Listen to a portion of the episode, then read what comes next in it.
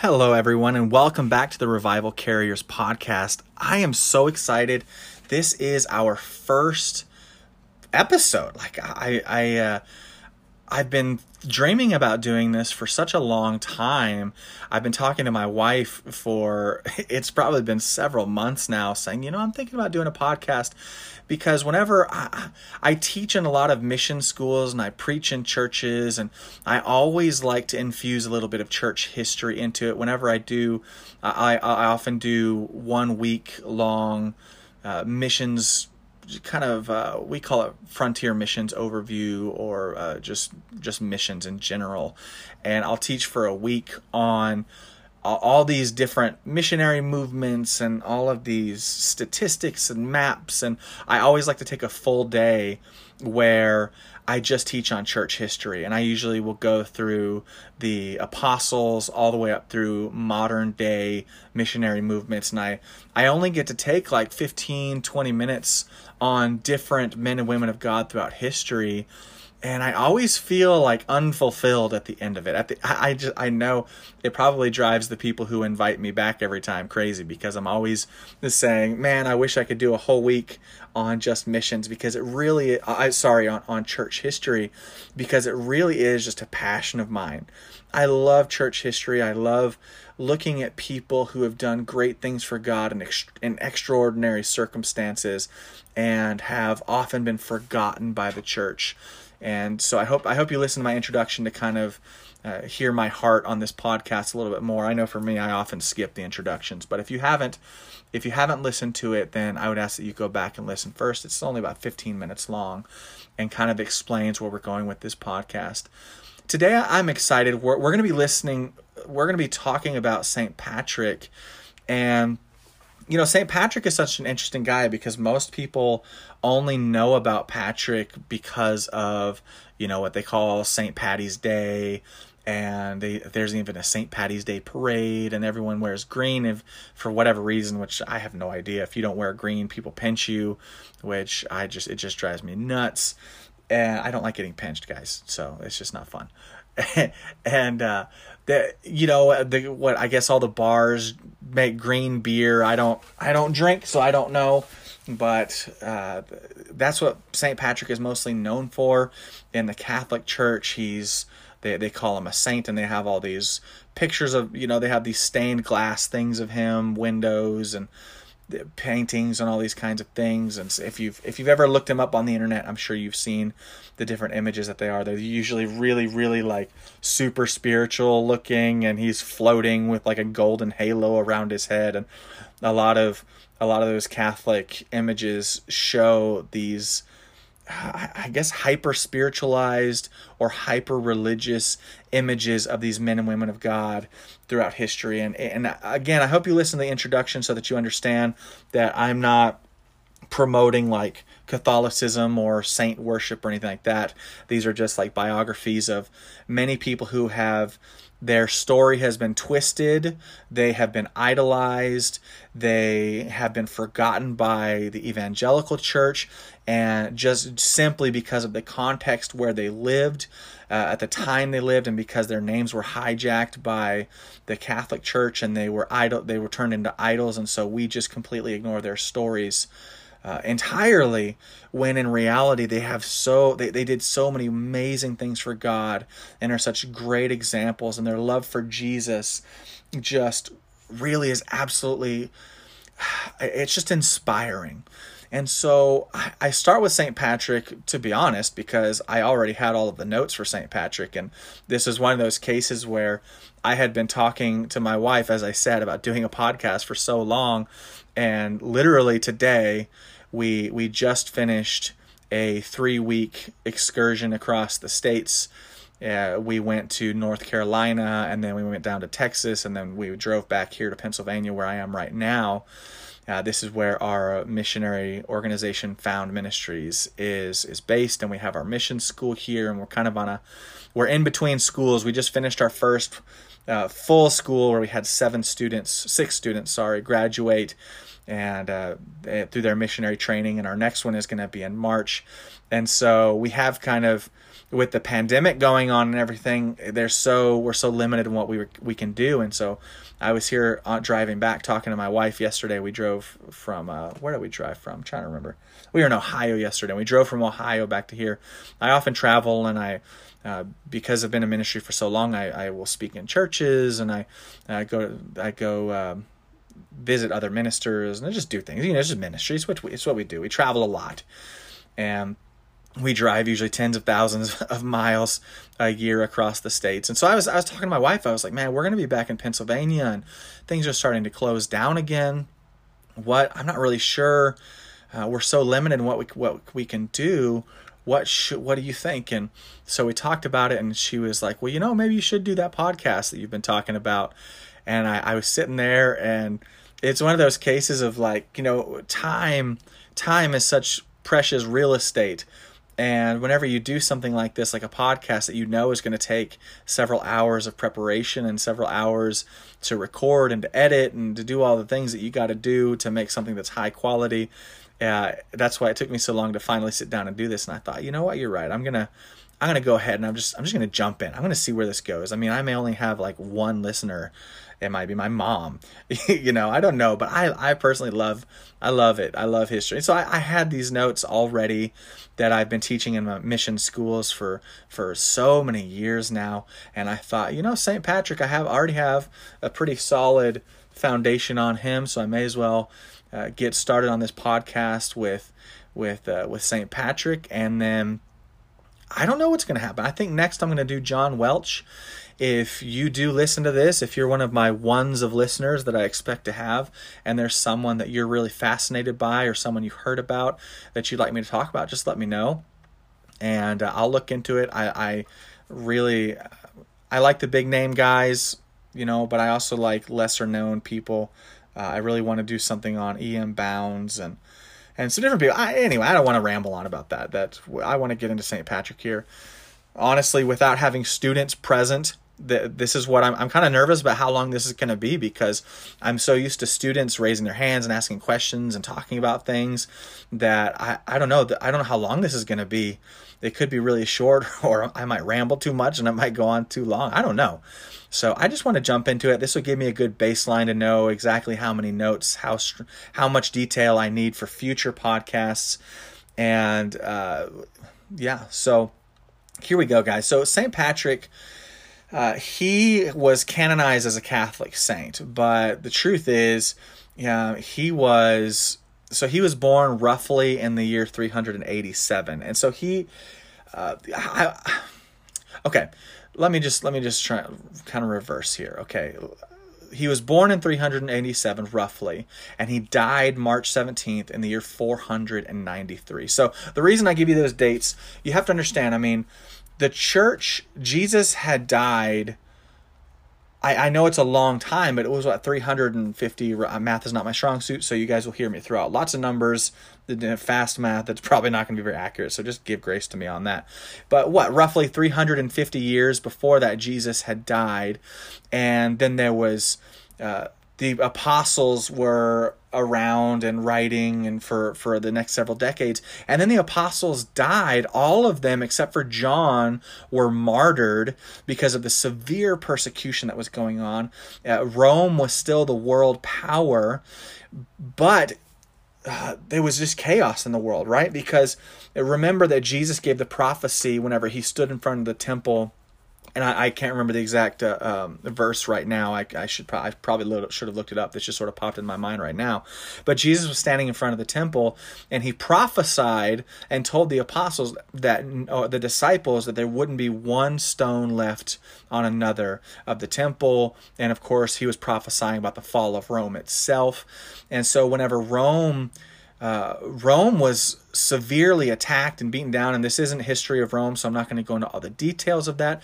But basically, when Patrick was born in the year 387, roughly, uh, Rome had pretty much collapsed by then because the Roman Empire really started to decline around the year 200 AD and just continued to struggle and struggle. It was so big, and there was so much stuff going on in that in that nation that it couldn't contain itself, and it basically collapsed on itself.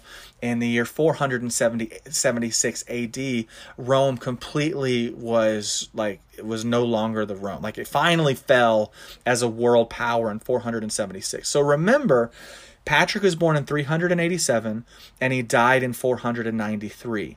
So if Rome f- was ultimately at its greatest struggle point in the year 400 AD, that means that Patrick was just was a young man, a very young man whenever Rome was starting to collapse and he would have actually been alive as an older man when the whole when the city of Rome itself finally fell and the nation as a world power collapsed. So you can imagine that uh, Patrick, who was a British man, he actually wasn't Irish. A lot of people think of him as an Irishman because he uh, ministered in Ireland, but he was actually British. He was from England or English, whatever you want to say.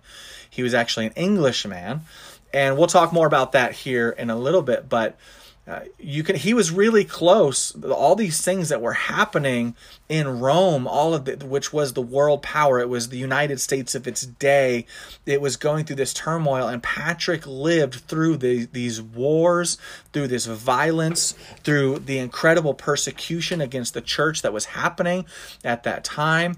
And you also have to take into account that uh, Patrick whenever he was born, the the Bible as we know it, the, the complete canonized Bible was just being compiled. See what happened was whenever the apostles they wrote their letters, whenever the New Testament was written, there was extreme persecution against the church. And so the church at that time, what they did was they would just make handwritten copies of the New Testament books of the, the Bible, the epistles, as we call them. Uh, well, the epistles, the, the letters, the, the, the New Testament uh, books in and of themselves. They would just do handwritten copies of them and send just a single copy, like they would just send the book of Romans or Ephesians. They would send those to churches and they would just get that one book and they would read it and then they would copy it and they would send it on to somebody else. That was that was what happened because of the persecution. As a matter of fact, even today, in some persecuted nations, particularly in North Africa, I've heard about this quite a bit, where the persecution is so severe and Bibles are illegal because Bibles are illegal in many nations around the world. What they have to do is an entire church will only have one Bible amongst them, and they'll actually cut out the the individual books, sometimes individual pages, because they have so many people. The churches are growing so fast that, that the people will get one page and they'll have to they'll get the page for like a week they get to read it and then whenever they come together again they all exchange pages and so the the the early new testament church didn't have the full scripture. And Patrick, in his day, because they didn't have like the Gutenberg press, they weren't, everything had to be copied by hand. There was no way to mass produce. So he would not have had a full Bible probably ever. He may have seen a copy in a Catholic church. He may have seen one and been able to read, but he, he surely, almost certainly, did not possess a Bible. So you can understand, give him a little bit of grace and some of his beliefs and uh, probably some of his messages. We're not, and we're not going to read all of his. Me- we're not going to read his messages here. We're going to read a little bit from a letter from him, but we're not going to go in these um, older older saints. Sometimes it's hard to get really solid information on them, but but you got to understand that. Uh, really it wasn't so in the year 140 AD there was a man named Marcion and he was the first person to put together a list of what he considered to be the New Testament. And as uh, it was actually completely rejected, and he was branded as a heretic by the church at that point. Uh, but it definitely was proof, like it was accepted by a lot of people, and it was proof that the church really needed a solid uh, group a, a, they needed scripture. They needed something holy spirit breathed because there was all kinds of there, there were so many different people that were writing books and saying that they were god inspired and things like uh, just off the top of my head there there were all kinds like the copy of the book of enoch that people read now. It isn't the same as the original book of enoch that is mentioned in the book of jude. There there were um, all kind I, I, I can't just remember it off the top of my head but there there were all kinds of books and there were all kinds of false doctrines like gnosticism and the, this concept that anything in the flesh is evil and therefore jesus could not have been flesh because flesh itself is evil and you couldn't have jesus was perfect. And so uh, or this concept that there were these mystic secrets that only a certain few special people would know. So there was all kinds of heretical things that were being taught in the church. And so there was this massive need for scripture to be put together in a way that was like, okay, this is the ultimate, this is the Word of God. This is the infallible, perfect Word of God. And that's when uh, the, the church leaders of the time in the mid 300s, they started to come together. And in the year 332 AD in Rome, in, the, in what's called the, the Damascene or, or Damascene Council, in Rome, they they really put together the 27 books that are present in what we have in the New Testament now. And it wasn't why it wasn't completely accepted at first because remember there was so much false doctrine going around. A lot of people were, you know, they had Mary the song, the the book of Mary's song and all these things and they considered that to be scripture. So it wasn't until really the third council of Carthage in the year 397 AD that the church leaders across denominations, which back then, when I say denominations, they were more schools of thought, schools of. It was different. It wasn't like the the splintering of denominations that we have now. That it was more the church was one church, but they had different thought things that they accepted as scripture and things that they didn't. But it but in 397, they completely like came together and said, okay, this is the Bible. And they had their qualifications, they had the reasons why those books were picked. Uh, it's largely because they were uh, they were picked because they were written by apostles. That like that's just uh, they were written by apostles or disciples of apostles, and there were all kinds of qualifiers, and uh, that's how we have this infallible word of God that we have now. And we need it. We need scripture as it is right now because even today in the church today, people are trying to bring in all kinds of new teachings, all kinds of things that they they call progressive, but the truth is is they're really just returning to what the church what they're returning to what was happening before scripture was brought was canonized in the way it is today. Just sort of uh, creating scripture that fits or not even scripture they're creating beliefs that fit with what they want to believe rather than what scripture says.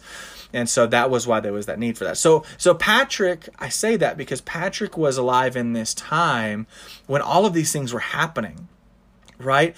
Patrick was 10 years old when the Third Council of Carthage happened in 397. Oh, he was only 10 whenever scripture was fully canonized. Can you imagine being a 10 year old and there had been no Bibles up until your time? Your family wouldn't have grown up in church. Your family would have never even seen scripture. Maybe a letter, which was probably in the hands of some bishop or pastor somewhere. They, they weren't called pastors back then, but deacons or elders or something. There would have been somebody, like one leader in a church, who had one copy of a letter and he would read it out loud to everybody in church. So you would have never even seen it. Patrick, chances are, never saw a full Bible in his entire life. So, St. Patrick, now, like I said, he uh, most people think he was Irish. He was actually British, and the reason he is so associated with Ireland is because whenever he was 16 years old, so think about this, he was only 10 whenever the Bible came to be as we know it today, the canonized Bible, that's what we call it. He was 10 years old when the Bible was canonized, like the final canonization happened. And then so only six years later, he was actually captured by Irish pirates. Can you imagine that? Like, he's a 16 year old boy in Britain, and there was so much war and chaos happening that pirates and raiders came and they kidnapped him and took him as a slave to Ireland. And he actually lived there in Ireland for six years. And I don't, I don't have all the details. We're not quite sure how this happened. There may be some uh, theories somewhere. I'm sure there are somewhere out there. But basically, after six years of being in slavery, he managed to escape. And after he escaped, he returned back to England, to Britain, and uh, to his family. And it was interesting because he had spent all of those years, and as far as we know, there isn't a lot of detail on his youth, so we don't know really if he was a believer, uh, if he believed in i'm sure he believed in god i'm sure he was probably considered a catholic but we don't really know uh, of course catholic back then it, it, was a different meaning that those doctrines were just being kind of created. So patrick he uh, after returning to uh, to Britain, he went to church, and so we don't really know what he believed, but we know that he went to church. He had been there. He was a young man. He was in his twenties at this point, and he said that whenever he was in church, he had a vision. And in that vision, he said this. I mean, I'm going to read a direct quote from one of his letters. He said, I saw a man coming, as it were from Ireland. His name was Victorious, and he carried many letters, and he gave me one of them. I read the heading The Voice of the Irish. As I began the letter, I imagined in that moment. Now, whenever he said I imagined, this is actually like a vision within a vision that happened. Uh, if you've had a vision before, you kind of you, you know what I mean. He says, I imagined in that moment that I heard the voice of those very people who were near the wood of Foclut, which is beside the western sea, and they cried out as with one voice, We appeal to you, holy servant boy, to come and walk among us. So he had this encounter, he had this vision where God gave him a Macedonian call, right? We know in, in the book of Acts, the apostles, they were planning on going to a certain place to preach the gospel, but they had a vision, and a man from Macedonia called them and asked them to go to Macedonia. So this is what happened to uh, to Patrick. He has this vision of the people of Foclut and by the western sea and they say please come and walk among us or come minister to us. And that moment rocked his life. It changed everything for him. So he actually became ordained. He went through the the priesthood. He went through everything he had to do to become ordained as a bishop because you have to remember back then it wasn't like today where you could just hop on a plane as a young person and go be a missionary somewhere uh, or go do a 6 month school with a missionary organization like ours and then just go be a missionary. There, there were so there was so much red tape, and on top of that, you only had one option, and it was the Catholic Church. It's not like today where you could choose between Found Ministries or YWAM or Operation Mobilization or New Tribes or Wycliffe. There are all these options to choose from for people to go be missionaries, but that wasn't the case. The only way to do it was to go as a bishop uh, for the Catholic Church. So he went he went through all the training, became an ordained bishop, and then uh, he went back to Ireland as an ordained as an ordained minister, and he had an amazing ministry, just absolutely awesome. He he was so powerful that he baptized thousands of people and he was so famous and so important. There were so many miracles that happened around him that were so powerful. Uh, for example, one of the most famous ones that he's known for is Ireland was infested with deadly snakes and by prayer he drove them all off. If you look online you'll see some paintings where uh, you can actually see patrick driving these snakes into the the lake or the ocean or whatever it was and um, into the ocean. And um, it's funny to me because non-believers they will come and they say well that's that's uh, ridiculous. There are no snakes on ireland because ireland as an entire island as a nation the nothing there is conducive to snakes. Snakes can't even live on the island. And so there's no way there was an infestation of snakes. And I find that funny because my response to that is, well, all that means is that the prayer, the answer to, to Patrick's prayer was so powerful that it literally changed the ecosystem of Ireland. Just like whenever Gideon prayed and the sun stood still. The sun can't sun stand still. That's impossible because the earth goes like, or uh, that's just not possible, right? And so, uh, we but God is so powerful that He can do anything. So He can change the ecosystem of Ireland, drive off uh, poisonous snakes, and that's exactly what He did.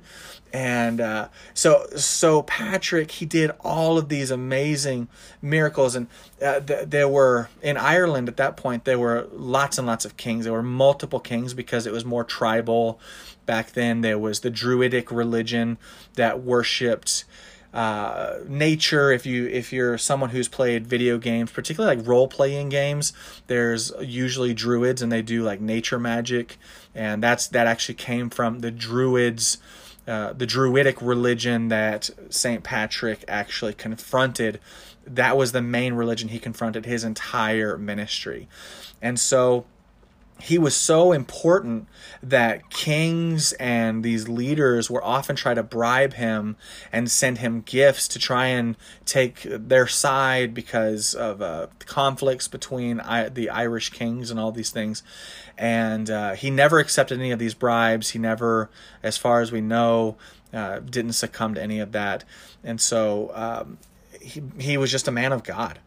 And you know, Patrick, he he evangelized the entire nation of Ireland in his life, and to to, to this day now, the the uh, excuse me, the the Christianity that we see in Ireland today, a lot of it is really violent, and there's there's been a lot of terrible things that, that have been going on there, and a lot of war, but the root of that comes from Patrick's ministry on that island. And what's also fascinating is that God used Patrick during his ministry to almost completely eradicate the Druidic religion. That entire religion was pretty much wiped out. And a lot of missionaries, like, that's the dream, right? And I know this is controversial because a lot of people they they believe that tribes should just be left alone all this kind of stuff. But as missionaries we want to take the kingdom of god into a tribe and into a nation and see a nation transformed. And patrick did that. He brought the word of god into this nation of ireland and the entire majority religion was pretty much wiped out. And what wasn't wiped out during his lifetime was wiped out by his by Patrick's disciples after he died. And to this day druidism is a dead religion. Uh, well there there is a religion called neo-druidism that has started to emerge in Europe but it's just like a little splinter religion. That what the the true thing. I mean, it's so wiped out that most people don't actually know what the Druids believe. They have some some of the gods they worship. They know some things, but the, it's definitely not a a, a full blown religion. It's not quite as understanding, but. Um, th- there are some reasons why it wasn't just that he was an eloquent speaker. A lot, a lot of people think that uh, a lot of people think that ministry is all about being well educated and being eloquent and being able, being able to do all these things. But the truth is, real revival, real power, people who carry revival in their lives, it actually doesn't come from great, eloquent theology. Theology is important, of course, but far more important is relationship with God, relationship with the Holy Spirit, and the power of God that backs you up. Because if I can tell you from personal experience, I am not, as you can hear on this podcast, I'm not a super eloquent guy. And I have not, I don't have a master's degree or any of those fancy titles or anything like that, but I do love Jesus. And I do spend a lot of time in prayer. And it's amazing how, if you spend time in prayer with just with the Holy Spirit, just soaking in, in His presence, it's incredible how when you get up to preach the gospel or share with a friend, the words you speak actually are not as important as the prayer behind them. And the Holy Spirit will change lives and make people bring people in, to engage with you even if your words are not perfect because of prayer soaking in to what you're doing. And so Patrick was a man of prayer and he had so many miracles that happened. Uh, for example, uh, during one of his uh, if you look at some pictures of him some paintings online you'll you'll find oftentimes you'll see paintings of him uh, standing in a field somewhere and he'll have his staff in his hand. Uh, sometimes it's stuck on the ground and there will be flowers coming out of it.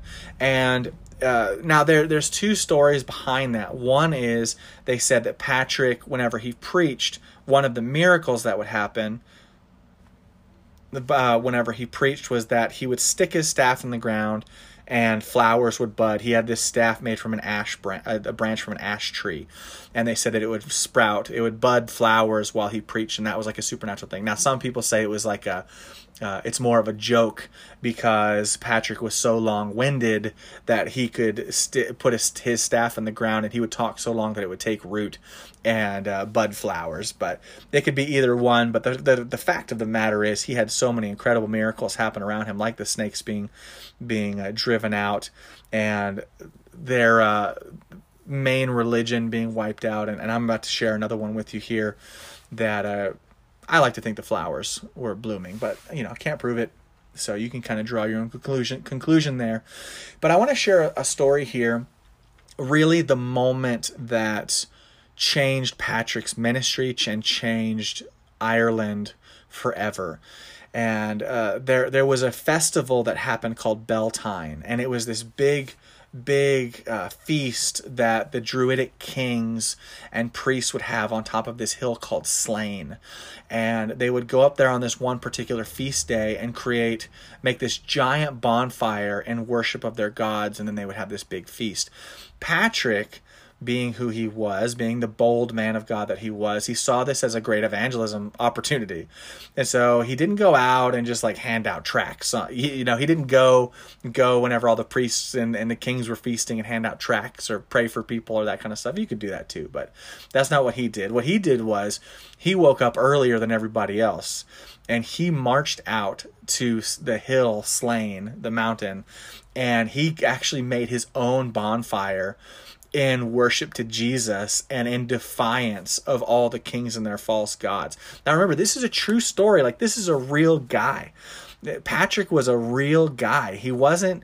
He, that's the hard thing about talking about some of these uh, older like saints, like especially people who were hijacked by the Catholic Church and they've been deemed saints and they've been worshipped is they've been so idolized and they've been so i mean they just they don't look like even real people because they're always floating and all this have these crazy halos and little baby fat baby angels floating around them that we forget that they were real human beings i can only imagine how the adrenaline must have been pumping I know for me, my heart would be racing when I lit that fire. and maybe he wasn't. Maybe he was a complete piece, but he was a human being. So I imagine there's some adrenaline pumping whenever he started doing that. So needless to say that the king and I'm here's the deal. I don't know how to say his name. It's really hard to say. It looks like it should be pronounced leg hair, but the, which sounds hilarious. Uh, but it's probably more like leg higher. So just forgive me on that if you know how it's actually pronounced. But the king he was he heard about this. He was who knows? I don't know if he was sleeping or whatever he was doing but the druidic priests came running in and they say hey somebody started a fire in honor uh, before you even got there before. And so he was furious. And as he was going he realized that uh, it was Patrick. He was told that it was this because uh, Patrick was famous. He was he was still being persecuted at that time, and well, I, I, shouldn't say persecuted. That's the wrong word. He was being people were still trying to bribe him and win his favor, and he was trying to convert all of them, and they weren't being converted. So they. Uh, these druidic priests and the king and these soldiers they they climbed up that hill and planned on killing Patrick for what he had done. They were going to martyr him. And I want to read this excerpt from you. This is from the book Jesus Freaks Revolutionaries. If you haven't read it, I really, really recommend that you read this book. Uh, it has this excerpt that I'm about to read from. They have a whole chapter on St. Patrick. And so I'm going to read this from that book. So I really recommend you buy it and, and read it yourself. But it says this when the chariots arrived so these so these are the people who are coming to kill patrick the king and the, the druids patrick was summoned before the king the king ordered Patrick's bonfire extinguished, but no matter what his soldiers did, the fire refused to be put out. Think about that for a minute. Uh, you, you don't just skim over that. The king ordered that the bonfire be put out, and all these soldiers run over and they're trying to put it out, but the power of God was so strongly on that fire that it wouldn't even be put out. Can you imagine what that what that must have looked like? How those soldiers must have felt? What was going through their head? Patrick, going back to the book, Patrick gave a bold testament for Jesus before them and refused to be silent. So they're trying to put out the fire and screaming at him, and Patrick is just preaching the gospel to them. When Laoghaire commanded his soldiers to execute Patrick to silence him, confusion descended on them and they attacked one another. So a spirit of confusion, which is scriptural, came on these soldiers and they started fighting each other. When the two Druid priests turned their vehemence on Patrick and Jesus' name, one fell and cracked his head on a rock, while the other somehow fell into fire and perished. One version even records that when the king himself pulled his sword to slay Patrick, his arm froze as stiff as a statue and stayed that way until he knelt in surrender to Patrick. So you I, again, please go back, go read that book, get that book for yourself. It is full of incredible stories. But that's what that book says about Patrick, the king himself, King Laoghaire. he pulled out his sword to kill Patrick, and his his arm froze as still as a statue, and he couldn't do it. And he had to actually kneel before Patrick. And the story goes that Patrick actually prayed for him, and he was healed and whenever that happened, the king converted to Christianity and he actually partnered with Patrick in his ministry and gave Patrick free reign over the country wherever he uh, and he allowed him to preach wherever, whenever and however he wanted. And that was just one of the many miracles and encounters that Patrick had with the Lord and that that nation had with Jesus and the Holy Spirit because of Patrick's ministry and uh, he was just an awesome man. It was because of that king partnering with him, because of God giving him favor, that he was able to have the ministry that he had, and of course the Holy Spirit partnering with him. But uh, Patrick was also creative, and if you're a young minister or an old minister like me, and or someone who wants to be in in ministry, and you're or you want to be a missionary or whatever. Uh, take Patrick in mind in the way he did things. He was so clever. He followed the example of Jesus of, of using everyday things to preach the gospel. Most of the time, if you see an image of Patrick, you're going to see a clover, a three leaf clover. People talk about the four leaf clover as like a lucky a lucky thing, but the three leaf clover is really what you find everywhere, all over Ireland and Patrick usually has a clover with him. And the reason for that was not because of some stupid luck thing that people think it's about. It was because Patrick would take these three leaf clovers that everyone knew about, everyone saw all over Ireland, and he would use the three leaf clover to explain to the Irish people how God could be a trinity, how God could be three in one.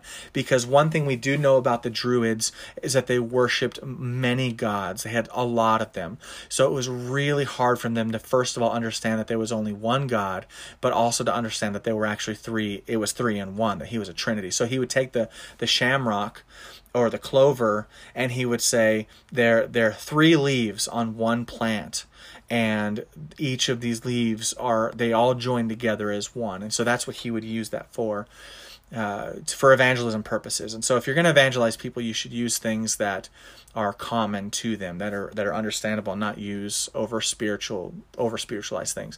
By the time patrick died on march 17th 493 all of Ireland had heard the gospel, and almost all of it had converted to Christianity. And like I said, uh, the ones who didn't convert to Christianity during Patrick's lifetime did, for the most part, did. It became a Christian nation through the disciples of Patrick. And so he was an awesome, awesome man of God. And this is just. Uh, this is just one of many men and women of God that we're going to look at through this podcast. And I know this has just been the first episode, and I really appreciate you taking the time to to listen and uh, I'll get better at this uh, as I learn how how to do these podcasts in a more effective way. And so, if you have suggestions, if you have people you want to look at, please let me know.